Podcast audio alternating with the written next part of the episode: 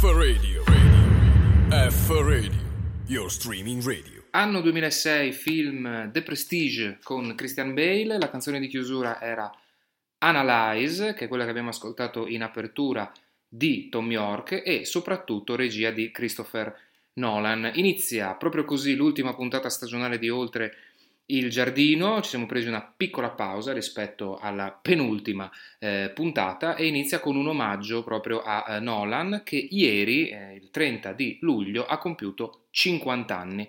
Benvenuti a tutti, io sono Filippo, siamo in diretta e eh, come sempre convenevoli vari ci ritrovate anche in replica eh, domenica pomeriggio e ovviamente in podcast forever and ever sempre eh, su www.fradio.it.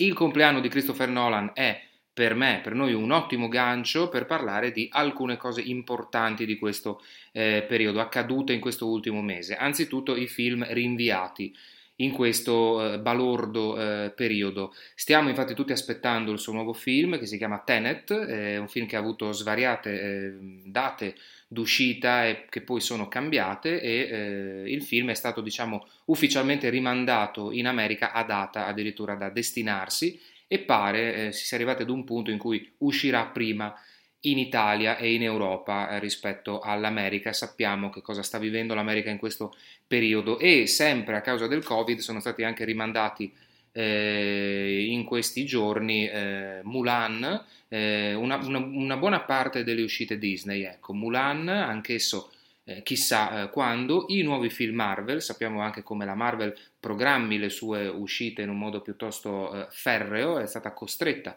a eh, rimandare le sue var- varie uscite e mi ha colpito molto personalmente anche i, eh, il rinvio dei vari seguiti di Avatar. Perché dico i vari seguiti? Perché sono già, già stati programmati ben quattro film nuovi relativi ad Avatar. Si arriverà fino ad Avatar 5, quindi una specie di preprogrammazione indipendente poi dal successo del film, anche se più o meno sappiamo poi che nel momento in cui uscirà in sala Avatar avrà un ottimo eh, seguito. Quindi slittano tutti i capitoli, i sottocapitoli di Avatar di un anno circa.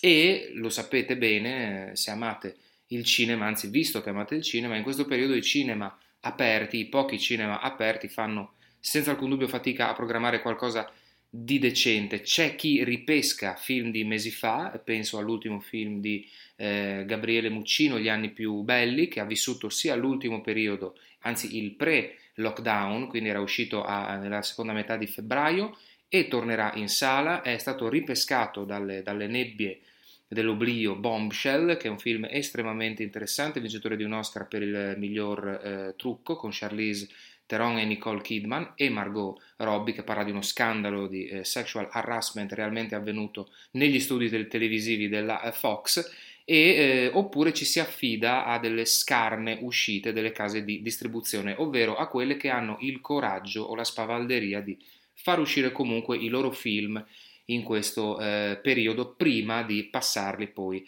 all'home eh, video. E, e quindi sono, queste sono giornate in cui o i cinema sono normalmente chiusi come sono chiusi spesso e volentieri in piena estate io eh, vi parlo come sapete da, da Udine nello specifico noi abbiamo la nostra piccola oasi nel senso che abbiamo normalmente un paio di multisala in periferia e un cinema in pieno centro che è il visionario più centrale bisogna dire che mentre i multisala sono chiusi perché da poco ha chiuso anche per l'estate il, il cosiddetto Cinecittà Fiera, il visionario del centrale, insomma abbiamo, abbiamo, la fortuna di averli in pieno centro perché invece continuano a programmare film e anche a programmare i film nelle arene estive, quindi i cinema o chiudono oppure si riversano appunto nelle arene estive con eh, la programmazione poi solo naturalmente della sera e eh, facendo uscire soprattutto film un po' d'esse, un po' di nicchia, che sono quelli appunto che hanno il coraggio di arrivare alle nostre sale. Parlo ad esempio di un film ucraino che si chiama Dio è donna e si chiama Petrunia, ehm, film che ha vinto anche dei premi collaterali a uh, Cannes.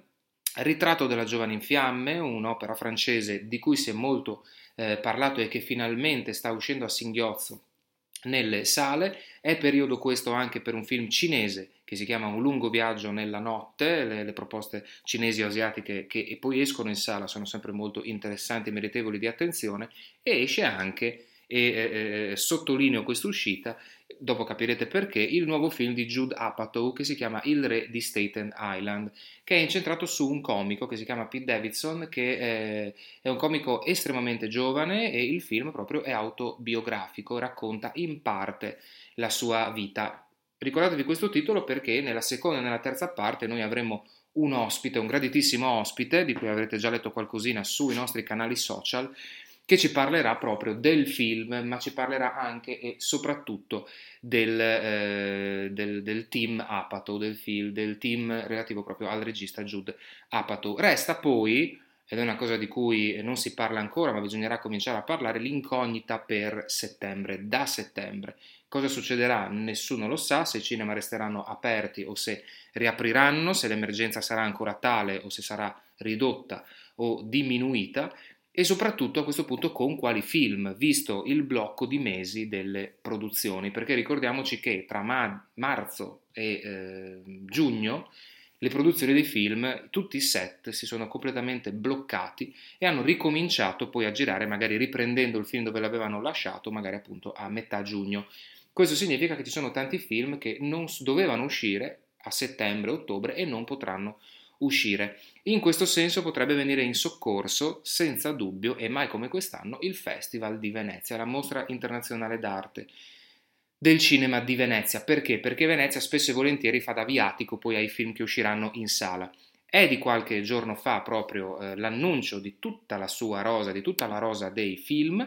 È una rosa estremamente eh, interessante perché è una rosa anomala di film perché appunto visto che eh, le grandi produzioni sono state bloccate, diciamo che i film del concorso, ma anche quelli delle sezioni collaterali, sono scelte piuttosto particolari, scelte curiose che probabilmente non sarebbero rientrate oggettivamente nella rosa dei papabili eh, l'anno scorso, basta andare ad un annetto fa.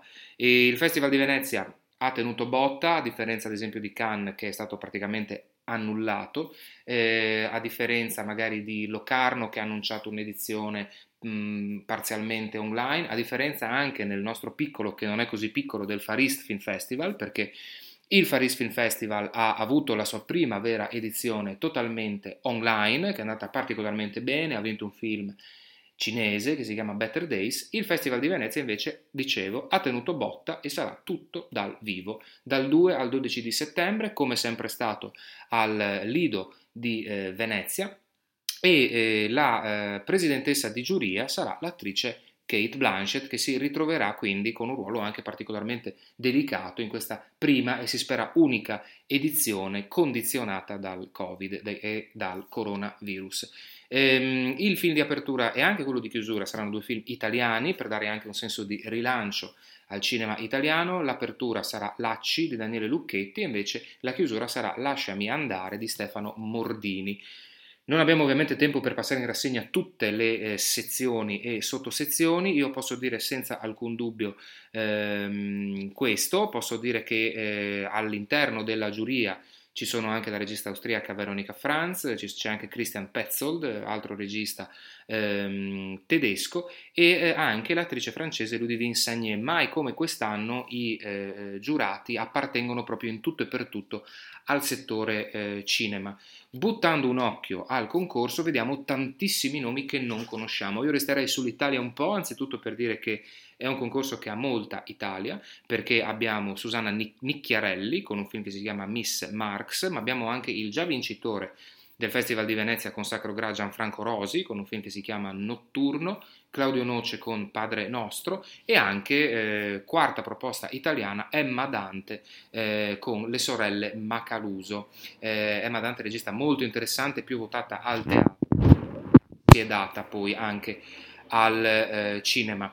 Ehm, è difficile trovare dei registi conosciuti, questo capita ogni tanto, in verità qualcosina si trova, perché ad esempio c'è Andrei Konchalovsky, un regista russo molto amato dal Festival di Venezia, c'è Amos Gitai, l'israeliano Amos Gitai, spesso e volentieri in concorso, coccolato dal Festival di Venezia, e c'è anche un asiatico, il cui nome un po' ci ricorda qualcosa. Eh, il film si chiama Supai no Tsuma e il regista è Kiyoshi Kurosawa, un regista che ha fondato gran parte della sua carriera su una presunta parentela poi con Akira Kurosawa, in verità non è vero, non è reale, non c'entra nulla, nonostante questo lui è uno dei massimi esponenti dell'horror psicologico eh, giapponese di questi ultimi anni.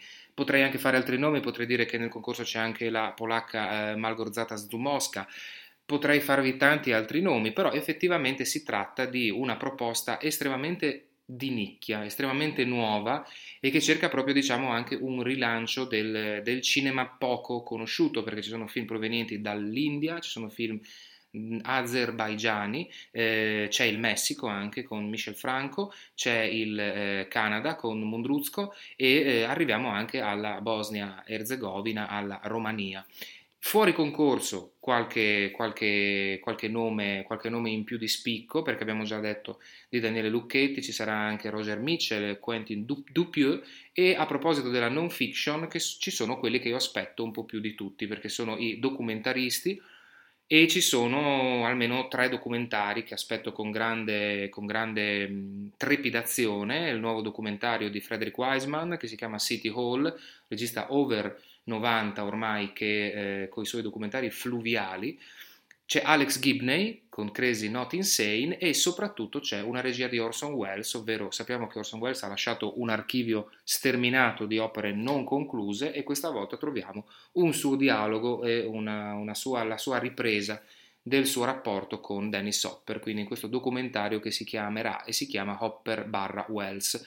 E chiuderei questa mini sezione anche con un documentario di Luca Guadagnino, il regista di Chiamami col tuo nome, Salvatore, Shoemaker of Dreams.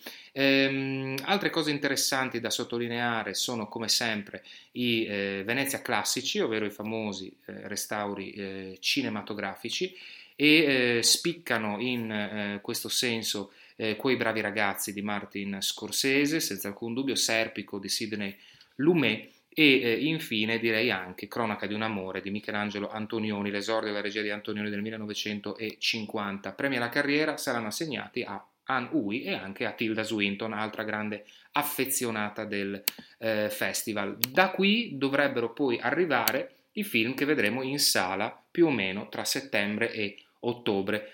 Sapremo poi, eh, quando poi dopo questa pausa estiva di Oltre il Giardino torneremo poi on air, sapremo poi com'è andato questo anomalo festival di eh, Venezia. Io poco, poco, fa, poc'anzi, ho nominato eh, Bombshell, uno dei film che potete trovare ancora in sala, e proprio da quel film io pesco una canzone, vado molto sul moderno questa volta, non mi capita spesso, vi faccio ascoltare Billie Eilish con Bad Guy e vi raccomando assolutamente di restare con noi perché nella seconda e nella terza parte abbiamo un clamoroso ospite addirittura dall'America e addirittura da Chicago. A fra poco. F Radio, radio. F Radio, your streaming radio. E siamo di nuovo tornati in studio. Io già sorrido un po' sotto i baffi perché eh, nel fuori onda ho già insomma parlato un po' con quello che è il nostro ospite. Voi Sapete, chi ci ascolta sa che noi cerchiamo da un po' di tempo, oltre il giardino, di avere degli ospiti, dei graditissimi ospiti. Abbiamo avuto, potrei dire, Michele Galardini, potrei dire Andrea Moschioni, Antonio Pettier che ha presentato anche un suo volume, un suo libro e questa volta, come preannunciatovi, ho un ospite che sono davvero contentissimo di avere per questa puntata speciale, l'ultima della stagione di Oltre il Giardino, e abbiamo quindi in collegamento naturalmente il buon Leonardo Cabrini. Ciao Leonardo. Ciao Filippo, grazie Leonardo, di avermi invitato. Ma ci mancherebbe altro, anzi l'abbiamo fatto troppo tardi perché Leonardo è, eh, vi, vi, suonerà un po' questo nome perché eh, ad Heisenberg è menzionato praticamente una puntata sì e anche, e anche l'altra. Eh, Leonardo è in questo momento a Chicago, anche se lui è dell'Indiana University e eh, oltre a ciò fa parte anche di Media, Media, Critica, che è una delle riviste cinematografiche di cui abbiamo parlato anche in questi mesi. Io essenzialmente ho voluto averti qui con me ospite, caro Leo, perché tu sei uno degli esperti, dei maggiori esperti mondiali di Judd Apatow. Beh, maggiori esperti, diciamo uno dei maggiori appassionati di esatto. Judd Apatow, perché non ho mai scritto né pubblicato niente uh, niente su Apatow, però ecco, mi piace molto, è un, è un autore, è un produttore, è un regista eh, che apprezzo molto per varie ragioni. Insomma. Esatto, prima, io ho fatto menzione prima ai film che è possibile guardare in questo periodo o eh, nei pochi cinema rimasti aperti o in streaming e tra questi c'era Il Re di Staten Island. Ho già detto che è un film di Jude Apatow, però non voglio dire assolutamente nulla io, perché vorrei che tu ci parlassi in modo più diffuso di che cosa parla proprio il film. Uh, allora, um, The King of Staten Island è uh, un film che è ovviamente ambientato a Staten Island, che è il distretto meno cool e più noioso di, di New York. Uh, il protagonista, che è Scott, che è interpretato da Pete Davidson, che è un comico ehm, molto, un giovane comico molto, molto interessante. Uh, Scott è sostanzialmente un, un loser, um, un, sta elaborando un lutto da vari anni perché il padre era un pompiere che gli muore anni prima durante, durante un incendio e la sua vita uh, non è delle più esaltanti. Vero, uh, vero. Vive, vive con, la, con, la, madre che è interpretata tra l'altro da Marisa Tomei, che è un'attrice secondo me fantastica. Esatto, concordo non lavora, passa la giornata a fumare erba con gli amici, avrebbe il sogno di fare il tatuatore, ma eh, non ha né l'intraprendenza né anche particolare talento e sostanzialmente soffre di eh, depressione grave ed è questo poi anche il tema generale eh, del film, eh, dell'ultimo film di, di, di Apatow. Vero, vero. Io ti, ti interrompo subito per chiederti, questa, per chiederti una cosa relativamente proprio a quanto il film sia, secondo te, tra l'altro, secondo un tuo punto di vista, autobiografico o no. Perché eh, si è a lungo parlato, insomma, nella presentazione poi relativa di, re, relativamente a questo film, se, se, se Pete Davidson sia... Ehm, il protagonista reale, insomma, se la sceneggiatura scritta da lui stesso riguardi la sua vera vita oppure no. Beh, effettivamente eh, lo è perché, perché Pete Davidson eh, ha veramente perso il padre e tra l'altro l'ha perso durante l'11 settembre. Eh, ed è interessante anche come abbia eh, cambiato un po' la storia per renderla anche un po' più verosimile, quindi in qualche modo la realtà diventa più cinematografica eh, del, del, film in questo senso. Lo trovo un film molto interessante anche perché troviamo una coesistenza di uh, marchi autoriali, perché effettivamente è un film che in qualche modo rappresenta la vita di Pete Davidson, ma anche un film che in qualche modo uh, uh, è un film totalmente apatoviano nello stile e anche nel modo e anche nella narrazione. Quindi interessante come questi due marchi autoriali eh, riescano ad amalgamarsi. Ecco. Vero, è vero, questo è vero. Io il film l'ho visto, il film esce tra l'altro nelle sale italiane, come già detto prima, proprio oggi, adesso non so quanti cinema poi riusciranno insomma a programmarlo o meno, perché... Pochi probabilmente. Pochissimi, un po' perché siamo in piena estate, quindi i cinema già di loro sono chiusi, ma un po' anche perché, e tu mi correggerai se dico qualcosa di non corretto, c'è una sorta di, secondo me non di diffidenza nei confronti di Giudapato, ma secondo me c'è una, c'è una forma proprio di incomprensione. Cioè è, è, stato, è impossibile per, per, il target italiano, perché il cinema italiano e i film italiani sono molto targetizzati, ovvero devono essere o per i bambini o per gli adolescenti, oppure insomma hanno tre categorie, tre, quattro, mentre invece Apato si muove molto sul crinale di queste cose. Quindi insomma, anche quando Apato fa delle commedie, Apato è il regista che per esempio ha fatto Superbad, tanto per dirne uno, molto incinta. E quando fa commedia pura viene presentato come cinema demenziale, e quindi sono, questi due film sono stati venduti in questo modo. Per esempio, invece, quando poi si apre ad una riflessione invece sulla, um, sui 40 anni, come appunto This is 40, questi sono i 40, il pubblico già va in tilt perché è una riflessione che si muove appunto tra il comico, ma anche in mezzo, introducendo anche proprio invece una riflessione vera, una riflessione vera sulla vita, sull'esistenza, con una puntina, ed è quello di cui parlavamo prima nel fuori onda, di moralismo. Era la parola che non mi veniva. Perché effettivamente Giudapato, secondo me, è un regista che è un po' che ha del moralismo. Dico bene? Sì, sicuramente. Uh, beh, il motivo, forse questo, questi sono i motivi principali per cui Apato non è che sia stato tanto uh, apprezzato né considerato uh, in Italia.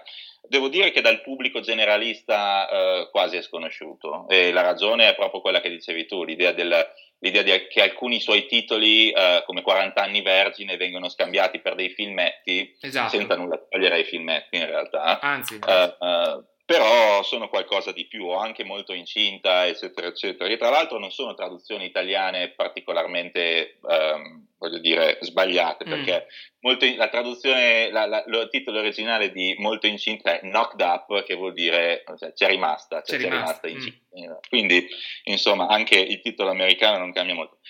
Uh, volevo dirti, Superbad in realtà non è stato diretto né scritto da Apatow, eh, vedi, vedi come, è stato come diretto da Greg Mottola. Greg Mottola, Greg Mottola. Stato, esatto, che è stato in realtà, in realtà Apatow l'ha prodotto, ma questo mi aiuta sì. perché eh, la cosa interessante di Apatow è proprio, una delle cose interessanti di Apatow è proprio eh, il modo in cui eh, può mettere a tema l'autorialismo. Certo. Nel senso che si parla proprio di un team Apato più che uh, di una persona, nel senso che noi siamo sempre abituati a considerare l'autore come il regista, il metteur en scène, eccetera, eccetera. La cosa interessante uh, della Apato Production mm. è il mm. fatto che uh, c'è una sorta di coesistenza di, di, uno stile da parte di film differenti, scritti da persone differenti, diretti da registi differenti, che però hanno in qualche modo uh, la produzione di, di, di Judd Apatow. Uh, io mi qualche piace esempio. anche riallacciarmi a, sì. ad intuizione di qualche anno fa di Pier Maria Bocchi che parlava di ipertesto Apatow. Eh, sì, uh, sì, è una cosa interessante perché molti, durante, soprattutto durante gli anni 2000, Apatow ha lanciato molti attori che adesso sono diventati famosi come Seth Rogen, come James Franco, James Jason Segel, eccetera, eccetera. E c'è stato un periodo in cui ogni volta che vedevamo attori, questi attori, eh, spesso pensavamo proprio a Apatow. Ed è proprio anche il caso di Superbad, per esempio, ma anche ad altri film. Per esempio, uh, This is the End è un film che non è nemmeno stato prodotto da Apatow, ma sembra una sorta di best of è vero, Apatow. È vero. Eh, ed è una cosa secondo me molto interessante. Molto, molto, perché proprio come se è una forma di marchio, no? è un marchio di fabbrica, insomma, è vero, è vero. Ha reso, diciamo, questo, questo ci fa capire anche come, proprio perché è stato sottovalutato qua in Italia, in, in Europa credo anche, come invece lui sia stato un precursore anche di un certo tipo di... ha gettato le basi per, il, la, la, la, per, un modo di fare cinema, senza alcun dubbio, che è il modo di fare cinema che noi guardiamo oggi, ma che non riconosciamo spesso e volentieri suo, semplicemente perché noi non conosciamo bene Jude Apatow. A me viene in mente, per esempio, una delle ultime cose che ho visto con Seth Rogen è eh, Non succede ma se succede, in, in, mm-hmm. In, originale non mi ricordo come si chiami, ed è un film... Eh, apatovia, apatoviano, cioè c'è poco da fare perché ha proprio quegli stilemi e ha proprio quel, quell'incedere e quel modo di fare. Certo, quella, dici il film con uh, Seth Rogen che fa come il first husband, esatto, il first lady, esatto, esatto sì. adesso mi viene in mente sì. il titolo originale nemmeno, è molto bello tra l'altro. Okay, sì, no, sì, sì. Sono, sono, completamente d'accordo con te e infatti io sono convinto che um, questa idea di mescolare per esempio la rom-com, talvolta il demenziale, insieme a uh, certi, certi, stilemi della, della tragedia o del dramma, sia proprio un marchio apatro in qualche modo. Sì. Se noi guardiamo una serie bellissima eh, che è Freaks and Geeks, sì. che è una serie di culto che non, non, ha avuto tanto successo in Italia, ma nemmeno in America in realtà, è diventata più di successo a posteriori. Te ne volevo Vediamo, parlare. Sembra scritta adesso, sembra, sembra, stata, sembra, prodotta negli anni 10, insomma. Sì, e invece è una serie datata a 1999. Esatto. Ed è veramente interessante perché sono perché in, in que- nei film di Apatow spesso troviamo uh, riferimenti uh, debiti differenti, a partire da Harold Ramis per la commedia, uh, a volte anche George Cassavides nella, nella certo. lungaggine dei dialoghi, oppure anche, non so, James L. Brooks, quello di voglia, il regista di Voglia di Tenerezza, sì. nella parte tragica. ed è estremamente interessante, secondo me, perché troviamo una commedia spesso che... Um, diventa più lunga, Sì. ha una, cer- una certa estetica della verosimiglianza, Sì. eh, i personaggi sono estremamente eh, caratterizzati e questo nasce appunto negli anni 2000 con proprio quelle commedie, quelle commedie di Apatow che via via che eh, gli anni passano poi eh, sfuma sempre più nel dramma. Questa è una, mia, è una mia idea. 40 anni vergine è un po' più demenziale. Sì. Gli ultimi film di Apatow sono un- anche, anche quelli scritti da altri registi, eh, diretti da altri registi come The Five Year Engagement o, o, um, um, Forgetting Sarah Marshall, Sì. tendono a sfumare ancora di più nella- nel, nel dramma. Nel dramma, e, sì. e delle dramedi proprio. Sì, agrodolce, sì, sì, è vero. Agrodolce, sicuramente. È vero, è vero, ma infatti mi hai, mi hai rubato una delle domande che avrei voluto farti, che era proprio relativamente a Flix and Geeks, perché io da profano ho provato a parlarne in una puntata di Heisenberg come, di uno, come, come un cult e ti ho ovviamente menzionato perché insomma eh, tu sei uno dei... Uno, uno di quelli che ha seguito Flix and che ama Flix and Geeks in un, in un modo proprio, proprio come un culto, proprio come il, il culto di una serie che ho ripescato e rivisto grazie a un suggerimento tuo proprio, insomma, perché è una stagione unica con delle puntate che tra l'altro si mescolano fra loro perché poi hanno fatto anche dei danni nella, nella come posso dire, nella consecuzio proprio, hanno, hanno spostato alcune puntate mettendole prima, spostandole poi dopo, insomma hanno fatto un po' di caos ed è una di quelle serie che proprio andrebbe ripescata perché ci fa capire tante cose proprio anche della commedia, della sitcom anche un po' americana di oggi. È Eh, vero. certo, è una, commedia, è una commedia molto innovativa per l'epoca. Se pensiamo anche, per esempio, a una, al il titolo Freaks and Geeks, i protagonisti sono gli sfigati e un po' gli alternativi. Sì, La cosa che io amo di questa serie è che non c'è una battaglia politica ideologica tra eh, gli sfigati o gli alternativi contro i bulli, contro i genitori, contro gli insegnanti.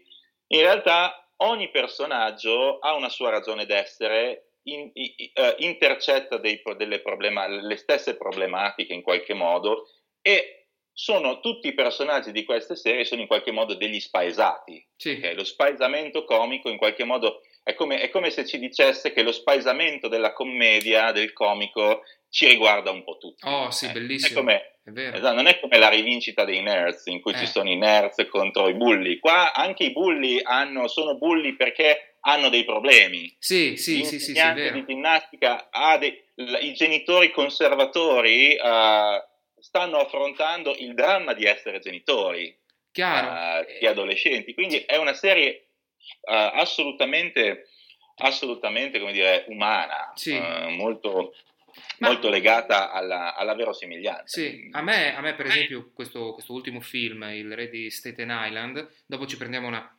piccola pausa, ma ti avremo anche naturalmente nel, nel- nel terzo e ultimo blocco della puntata.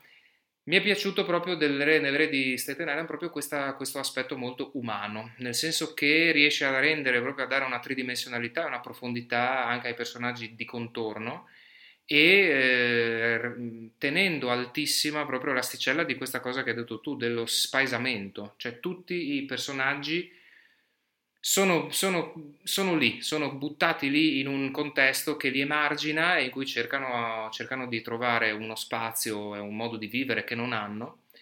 E c'è una bellissima scena, secondo me, che non dico a che punto è per non fare spoiler, anche se far spoiler su questo film, insomma, non, non- sarebbe poi una cosa così grave, in cui il protagonista alla fine, alla fine del- della sequenza guarda al cielo Guarda al cielo traendone una sorta di is- ispirazione, come se l'unica ispirazione possibile non fosse intorno a sé, ma fosse un po' insomma aprendo questa specie di ori- orizzonte e rispondendo allo spaesamento che vive, un po' guardando, non so come dire, guard- guardando verso l'alto, guardando oltre, insomma, no? mi, ha, mi ha dato questa sensazione proprio di... l'ho, l'ho trovata una sequenza molto molto bella, ecco, insomma. È interessante che sia proprio, è proprio una forma classica della commedia che però viene aggiornata eh, in, una, in una- come dire, una confezione differente. insomma. Certo, e noi ci dobbiamo prendere una pausa, ma le canzoni che tu hai scelto, io come sapete ad ogni mio ospite faccio scegliere una canzone nor- normalmente, se l'ospite però si ferma un po' di più, anche due, e quindi tu eh, hai scelto una canzone più un'altra che sarà quella di chiusura e ora noi ci ascolteremo Kid Cudi. Perché hai scelto Kid Cudi e che canzone è? Ma Kid Cudi è uh, la, la, canzone Pursuit of Happiness, sì. che, è, uh, che, è, una canzone che in qualche modo è una sorta di manifesto di, di, di uh, King of Staten Island, nel senso che è una canzone di, die, di dieci anni fa, ma è la canzone che sentiamo quando guardiamo il trailer ed è interessante perché è sempre una canzone che parla di depressione mm. e, e, il film è sostanzialmente su questo e quindi direi che è una canzone piuttosto adatta attinente. Perfetto, noi ci prendiamo questa pausa e ci risentiamo fra 4-5 minuti circa. Fra poco. F Radio, radio. F Radio, your streaming radio. Di nuovo in studio, questo è Oltre il Giardino, l'ultima puntata della stagione 2019-2020. Abbiamo, vi abbiamo fatto aspettare un po' perché ci piace sempre avere ospiti e quindi quest'ultima puntata arriva proprio sul, sul, al rush finale il 31 luglio e eh, con un super ospite abbiamo, abbiamo già, con cui abbiamo già parlato, ovvero il buon Leonardo da Chicago, giusto? E anche se fra poco tornerà a Bloomington. Io ho, un, ho una domanda scema da farti, Leo. Posso fartela? Eh, certo, soprattutto se è scema. Soprattutto se è scema. No, perché tu mi hai detto anche che sia a Bloomington che a Chicago tu sei vicino di casa di alcuni personaggi. sì, esatto. E chi sono questi personaggi? Questa non era preparata. Eh no, chiaro. chi sono? Chi sono? No, allora, a Chicago ho scoperto che Obama, la residenza Obama è vicino a casa mia, non ho ancora ben capito qual è, mm. ma um, lo, scoprirò, spero presto. E a Bloomington eh, io vivo molto vicino a Jesse Eisenberg, che ho anche scoperto che si è fatto proprio la quarantena a Bloomington, perché sua moglie è una studentessa di Indiana University dove lavoro e quindi uh, ho come uh, quasi vicino di casa, nel senso che casa sua è proprio due minuti da casa mia. Pazzesco. L'ho visto una volta sola però, visto, al, però, al mercato, sì. Sì, al farmer's market. Ah locale, che non ho riconosciuto ovviamente. Non l'hai riconosciuto? ok. Mia moglie me l'ha detto, ma io non l'avevo riconosciuto. Zero. Che figata, bellissimo, bellissimo. E, ehm, no, in verità volevo aprire quest'ultima, questa, questa seconda parte della nostra chiacchierata anche un po' facendo cenno a delle cose extra, extra Apatow, eh, però io in verità volevo anche chiudere con, con, lui e anche con Pete Davidson perché loro sono, nascono come stand-up comedian. Eh, io di Giudapato ho visto una stand-up comedy piuttosto recente, in verità è di un paio di anni fa su Netflix, in cui ho capito qual era il suo modo di fare stand-up, anche se non è, eh, non, non è stata un'esperienza proprio folgorante, ecco, insomma. Mentre invece di Pete Davidson so che è una delle stelle del Saturday Night Live e anche in questo caso su Netflix si, trovano, si trova in particolar modo una sua stand up che è stata al centro di qualche polemica, insomma, perché pare abbia, eh, abbia avuto sul pubblico un effetto, come si dice fra noi giovani, un effetto cringe.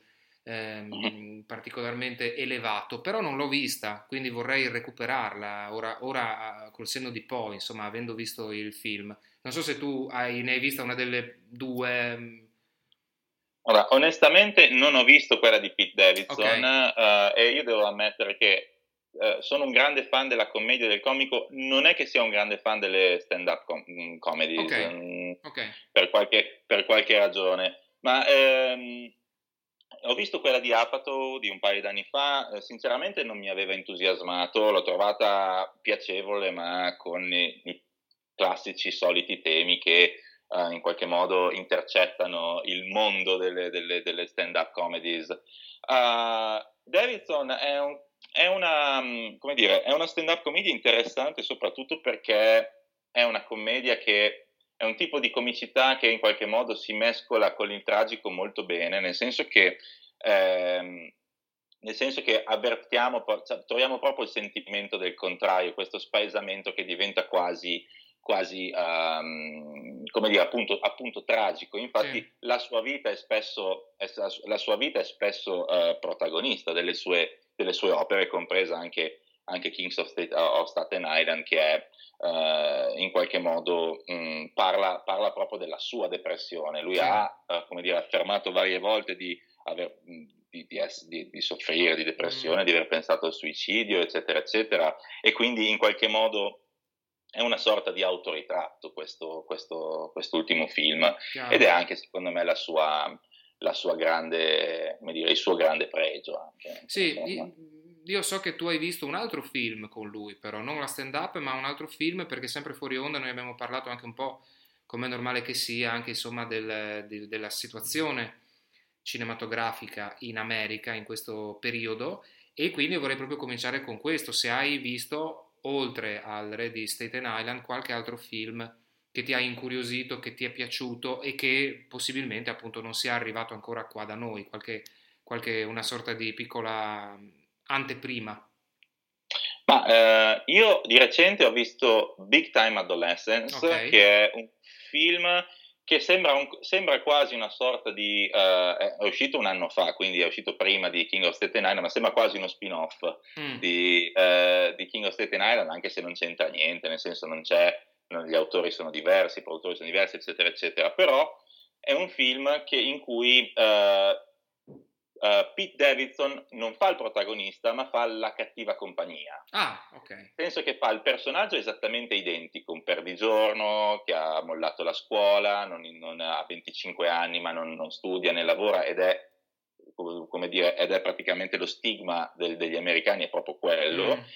E il protagonista invece è un ragazzino di 16 anni che um, uh, è un ragazzino di 16 anni che comincia a frequentare lui più grande Okay. Uh, perché uh, sua, sua, sorella era una sua fidanzatina, mm. uh, che poi, voglio dire, si sono mollati, eccetera, eccetera, però in questo film Pete Davidson fa parte della cattiva compagnia e sembra un ragazzo, cioè voglio dire, non è un cattivo ragazzo di per sé, però è un ragazzo che non aiuta al successo assolutamente okay. a frequentarlo, nel senso, secondo la retorica eh, classica americana. Il protagonista è, um, è interpretato da Griffin Gluck, mm. che è il protagonista anche di American Vandal, uno dei due protagonisti di American Vandal, questa serie mockumentary anche secondo me molto, molto, molto bella, di cui, molto di cui, sì, sì, di cui abbiamo parlato, di cui da- Davide, se non ero, ha parlato su Heisenberg, sì, ad Heisenberg, eh, su Heisenberg, sì, sì.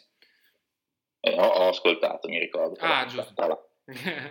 E, um, questo film è uscito, è uscito, su Hulu in, in, America, che è questa piattaforma uh, che nasce come distributore di, um, di serie televisive uh, di seconda visione. Cioè io di solito su Hulu guardo le serie dei, dei network generali, generalisti tipo CBS o NBC, eccetera, eccetera, o anche Fox, eh. però ultimamente uh, però si è voglio dire, distribuisce anche, anche film originali, originali, e serie originali, tra cui questa, tra cui Big Time Adolescence, che non è un capolavoro uh, perché è una classica, classica, il classico film da Sundance, infatti è stato anche, è stato anche uh, presentato a Sundance ah, nel 2019. Ma, uh, ma però, è, però, è, molto interessante e soprattutto visto dopo King of Staten Island uh, è, lo diventa ancora di più. Chiude insomma. un po' il cerchio, ok? Esatto. Beh, Big Time Adolescence non ha una data qua in Italia, anche perché il periodo che, che stiamo passando in questo momento è quello appunto del blocco, no? Cioè continuano a uscire al cinema magari film vecchi, abbiamo ripescato dei film di gennaio, di febbraio. Pensa Leo che qua in Italia torna a uscire al cinema Muccino, pensa, pensa, pensa un po' era già uscito a fine gennaio e adesso torna fuori perché il pubblico non ha avuto abbastanza tempo. Io ho una sorta di perversione per i film di Muccino, eh, non, so, non, li, non, li, amo per niente, ma li devo vedere. Anch'io li devo vedere sempre. E alla, fine, alla fine provo questa sensazione che alla fine, man mano che va avanti il film, che si avvicinano i titoli di coda, penso, ma alla fine ha ragione lui, cioè, ho, questo, proprio, modo, sì, ho esatto. questa sensazione, ma tutto sommato ha ragione, e quindi sì, mi ritrovo sempre a provare anch'io quest'amore e odio per Muccino anche e soprattutto in questo ultimo film che si chiama Gli anni più belli, esatto. E, ehm, questo però mi serve per sapere, per chiederti invece, andando oltre al discorso relativo ad Apato, ad Apato e a Davidson, com'è la situazione del cinema in America, ovvero i cinema sono aperti, sono chiusi, se la questione del blocco delle produzioni è un argomento che interessa un po' l'opinione pubblica, come la vedi tu in diretta? Ma allora, eh, sostanzialmente le sale sono chiuse, poi dipende un po' da stato a stato, ci sono degli stati che permettono l'apertura delle sale, um, a volte però è anche una questione di chi uh, dell'esercente, nel senso che uh, alcuni esercenti uh, scelgono di non, di non, aprire per vari motivi e um, sostanzialmente, sostanzialmente, però la maggior parte delle sale sono chiuse nei posti in cui vivo non, non, non, sono aperte, okay. nel senso che nella mia città, uh, nella città dove lavoro, uh, siamo abbastanza fortunati perché abbiamo due multisale AMC chiuse adesso, poi abbiamo il cinema dell'università dove escono i film d'autore, i film d'essere, mm. anche molti film italiani. Bello. Uh, ho visto Bella Perduta lì, ah. quindi voglio dire, escono anche dei film che non Bello. sono anche molto ben distribuiti nemmeno in Italia. Però anche, però anche IU Cinema ha chiuso, eh, però propone delle, mm, delle, delle visioni in streaming. Ah, uh, ok. Sì, sì. Quindi è lo stesso un altro circuito che è sempre interno all'università, ma un po' più, tra virgolette, underground, che si chiama Rider. Uh, lì uh, anche, anche, anche, questo c- circuito uh, propone dei film in streaming a pagamento, ma comunque non, fa, non, aprono, non aprono, le sale. Poi, aprono. Mm. poi il, campus, il, campus, è chiuso e riaprirà, insomma, riaprirà presto, ma sì, la maggior parte delle lezioni si faranno online, eccetera, eccetera, quindi non... Um, quindi insomma Chiaro. il cinema non apre e i cinema tendenzialmente sono chiusi. Tendenzialmente sono chiusi perché ho sempre vissuto con estrema curiosità questa cosa che mentre in Italia l'estate è la stagione morta per il cinema, nessuno va al cinema So che in America invece è la stagione di punta, normalmente. Sì. Quindi cioè, eh, gli americani tendenzialmente vanno al cinema tutto l'anno, ma gli incassi si impennano in estate. Mi ha sempre incuriosito moltissimo questa cosa, anche per capire perché, no? che motivazioni ci, ci, ci, siano dietro, insomma, se vanno a caccia del fresco o se, o se proprio per loro sia una consuetudine, insomma, quindi sapere che i cinema sono chiusi è, è una cosa, immagino, per l'America anche abbastanza strana, credo. Sì, adesso ultimamente uh, non, so quanto la frequenta, la, la, non so quanto le sale siano frequentate rispetto agli anni d'oro, esatto. però sicuramente l'estate è uno dei periodi più, più, più di punta. Uh. Non ti so dire le ragioni, francamente, sicuramente c'è qualcuno che l'ha studiate, ma non, sì, non, sì. non, ne ho mai intercettate, insomma, questi sono.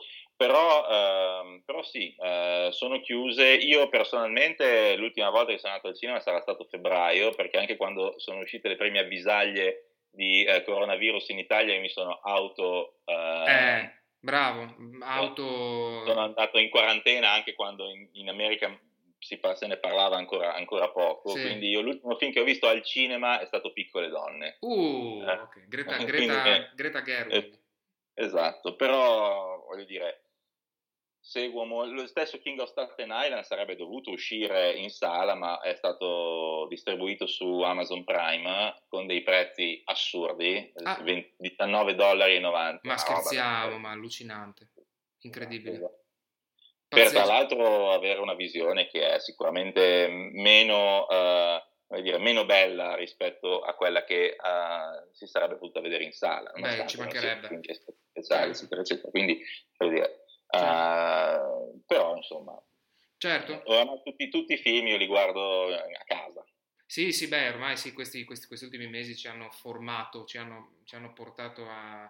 E infatti secondo me quando questa emergenza finirà, se finirà mai, e secondo me non, è, non, sarà neanche così facile tornare indietro, cioè ormai si è arrivato ad un punto in cui c'è una fusione comunque di film in sala e film eh, in vendita in streaming eh, su PC o comunque insomma tramite l'online e secondo me continueranno queste due cose continueranno ad andare insieme, credo.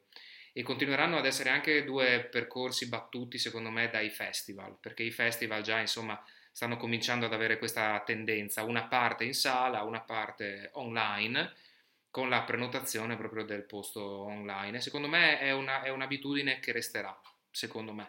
Poi, ma quasi il colpo di grazia, la... sembra una sorta di colpo di grazia questo. Sì, sì, sì. sì. Del eh, resto i festival ultimamente ho l'impressione che, non, che i festival tendano più tendono a focalizzarsi un po' meno sui film e un po' più su altre, su, su, su come dire, eventi collaterali. Sul, sul e collaterale. io non posso neanche biasimarli perché sì.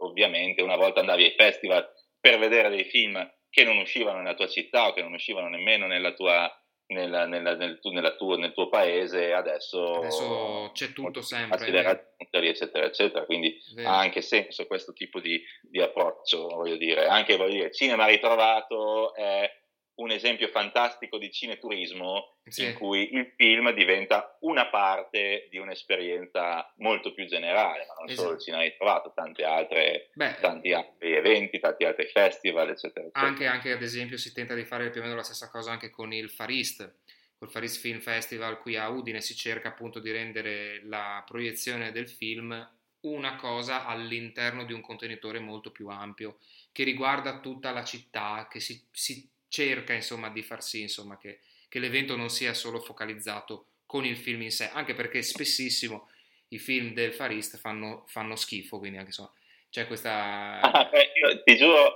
non, non, sono mai stato al Farist purtroppo, ma non mi aspettavo questa tua... No, il, il, problema sai qual è? Vabbè, adesso stiamo, stiamo andando oltre, stiamo parlando di cose che non c'entrano. Il problema è che se devono scegliere 5 film dall'Indonesia e la produzione indonesiana quell'anno è stata pessima, comunque devono portare 5 film. Esatto. Quindi comunque prendono, pescano, pescano i meno peggio, insomma, questo no, è il principio. Se l'annata coreana invece è stata fantastica, come ad esempio lo è stata quest'anno, ci si ritrova con una selection di 10-12 titoli coreani che sono tutti belli.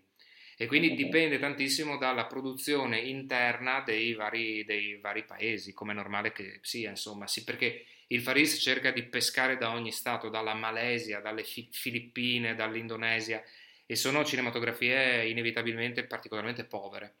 E quindi, certo, e quindi si fa lo slalom, no? Si fa lo slalom un po' tra le cose che si sa che potrebbero essere belle e quelle invece che si sa, insomma, si va a vedere il film taiwanese sa- sapendo che si vedrà, insomma, qualcosa di non qualitativamente elevato ma appunto come per il cinema ritrovato anche il Far East fa tantissimo l'atmosfera, al di là del, della selezione dei film, ma il fatto di stare lì e di condividere qualche cosa appunto eh, con, con il pubblico. Il cinema ritrovato ovviamente ha la visione in piazza del maxi schermo eh, sì. che è dire, è un film disco che lo possiamo vedere tutti, vederlo in piazza a Bologna è una, un'esperienza. È un'esperienza. Concordo, e noi ci avviciniamo alla fine e io come sempre ho delle domande di rito ed è una domanda di rito che sono molto contento di fare anche a te perché vorrei chiederti, sapendo benissimo che la risposta non esiste, perché insomma una persona che studia cinema, insomma si sa che non è possibile che esista un unico film, però io te lo domando lo stesso, qual è il tuo film preferito di sempre e perché? Di sempre? Prova. Sparala. Ah, ma no, di sempre, facilissimo. Vai. È Il fantasma della libertà di Buñuel. Porca miseria, ok.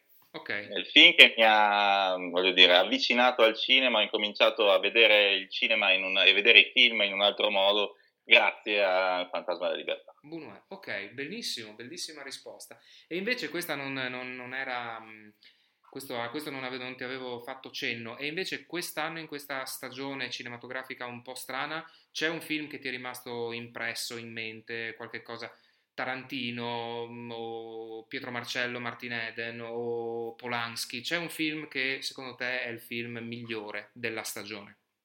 Eh, Adesso mi verrebbe da dire King of Staten Island perché ho in mente questo film, eh. quindi io per ora ti dico questo, poi magari domani mi viene in mente un altro. Eh sì, eh, eh. è stata una, una, stagione buona, a me è piaciuto anche per esempio un film, il remake della donna invisibile.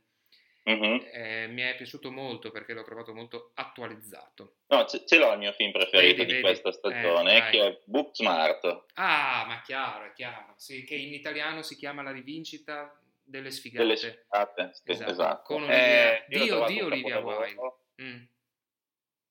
Ho trovato un capolavoro assoluto. Capolavoro assoluto, ok. Di Olivia Wilde, esordio, no? Alla regia. Sì, credo di sì. Eh, il mio sì. film preferito di sempre. Il preferito di sempre, infatti, erano le parole che volevo sentirti dire, tra l'altro. E siamo davvero alla fine, fine, fine. Eh, seconda canzone che tu hai scelto, eh, so che si tratta dei Rush. E eh, dici tu che canzone è e perché l'hai scelta. È una canzone che si chiama Limelight dei Rush. Io detesto i Rush, però uh, perché sono lunghissime le canzoni, però uh, l'ho scelta perché sono gruppo, penso siano il gruppo preferito di Paul Rudd e Jason Segel, che sono due attori apatoviani. E uh, c'è un film prodotto da Apatow che si chiama I Love You Man, bellissimo, il mio film preferito che, in cui lo, i due protagonisti vanno al concerto dei Rush ed è un film bellissimo perché è una rom-com però sull'amicizia invece che sull'amore. Bellissimo, benissimo, benissimo. Sono, io sono molto contento di averti avuto ospite qua con me oggi. Spero che ci, sia, spero che ci siano occasioni per risentirci nuovamente in radio. Vi ricordo che questa puntata va in onda, oltre che in questa diretta, va in onda anche in replica domenica pomeriggio alle ore 14 o altrimenti la trovate comodamente in podcast sempre su www.fradio.it. Io ti saluto Leonardo, ti ringrazio tantissimo. Grazie a te di avermi invitato, è stato un piacere. Perfetto, e mm, vi auguro, auguro a chi ci sta ascoltando in questo momento e in podcast una buona estate perché noi ci risentiremo in autunno, indicativamente attorno a settembre o ottobre. E ciao a tutti e buona serata e buon proseguimento con i Rush. Ciao ciao. F Radio. F Radio. Your streaming radio.